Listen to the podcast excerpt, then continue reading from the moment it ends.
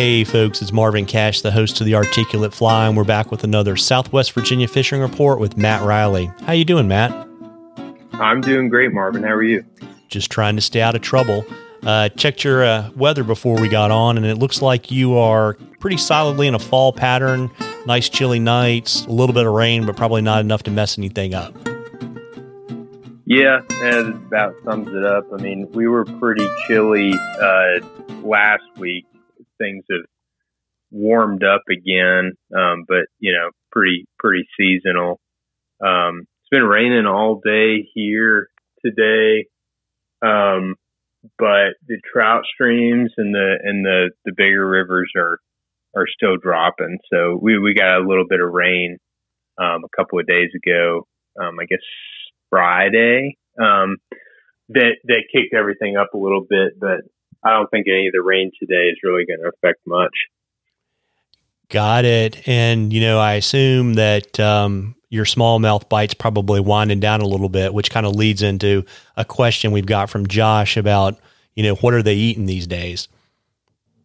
Yeah, I mean, they uh, it is it is tapering down. I mean, certainly the traditional summertime fishing is is on its way out. You know, last week we were still, you know, getting some action on top water, um, catching some nice fish that way. Um, even, you know, surprisingly, like I had a day, um, had a day after we had like a 38 degree night.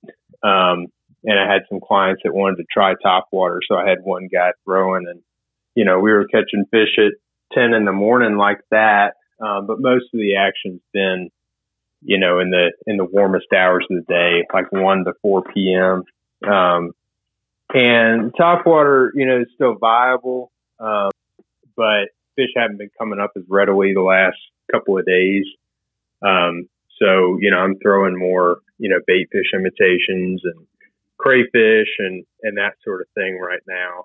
Um, and certainly, you know, that's there's still bugs around. I mean, there's still cicadas, there's still damselflies and dragonflies, but um, over the next couple of weeks, you know, we should start to get a couple of frosts that'll start to knock them at, knock them back, and uh, those bait fish and crayfish and you know other bottom dwelling creatures are going to be you know what's left. So um, Mother Nature's going to kill that topwater bite finally in a couple of weeks anyway, and I think just the cooler, cooler temps and and higher flows than we've had them uh, in the last week is has zapped it a little bit. But uh, so you know, just because we've been fishing on top all summer, and it's still warm out, you know, don't uh, don't fish all day on top and, and not try something different because uh, fish are still eating, um, just maybe not the way they were a couple weeks ago.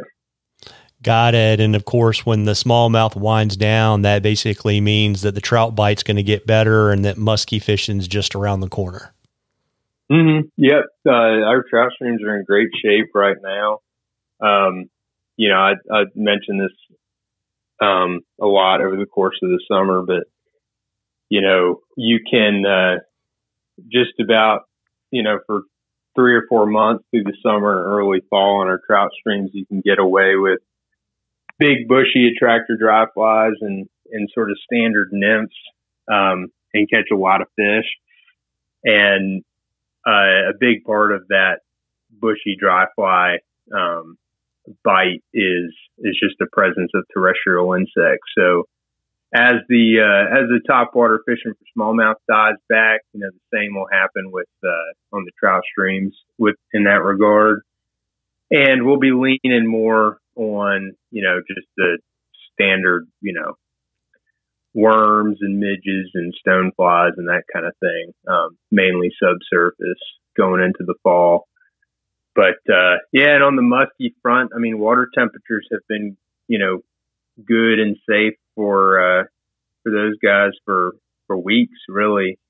Um, but you know, it's just like the smallmouth do. The muskie are going to be in transition right now and and for the next several weeks. You know, moving from their very specific survival summer spots um, in towards their winter winter holes, and uh, so I, I won't do a ton of muskie trips in that time frame, but you know, when we're out and about uh, scouting, looking for fish and that kind of thing, they're mainly on the move, um, and uh, we'll be covering a lot of water and looking for fish. And uh, it's uh, you know, I like to tell people if they're if they're fishing this time of year, not to uh, to, to put the data that they find in a specific folder. You know, it's not uh, just because you find a muskie in one spot in October doesn't mean he's going to be there in December or, or January. So um, understand that seasonal movement and just keep that in mind when you're out fishing the next couple weeks and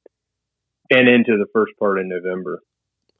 Got it. And you know, folks, we love questions on the articulate fly. If you'll send them to us, you can email them to us or send them to us on our social media pages if we read your questions, I'll send you some articulate fly swag and you'll get into a drawing for some cool stuff from Matt at the end of the season. And, you know, Matt, before I let you hop, why don't you let folks know where they can find you so they can get on your muskie calendar this year? Sure thing. Yeah, the website is uh, mattreillyflyfishing.com and my email and phone number and social media links and everything are on there. So, however you feel best reaching out, I'd love to hear from you. Well, that's great. Well, listen, folks, take advantage of this great fall weather and get out there and catch a few. Tight lines, everybody. Tight lines, Matt. All right. Thanks, Marvin.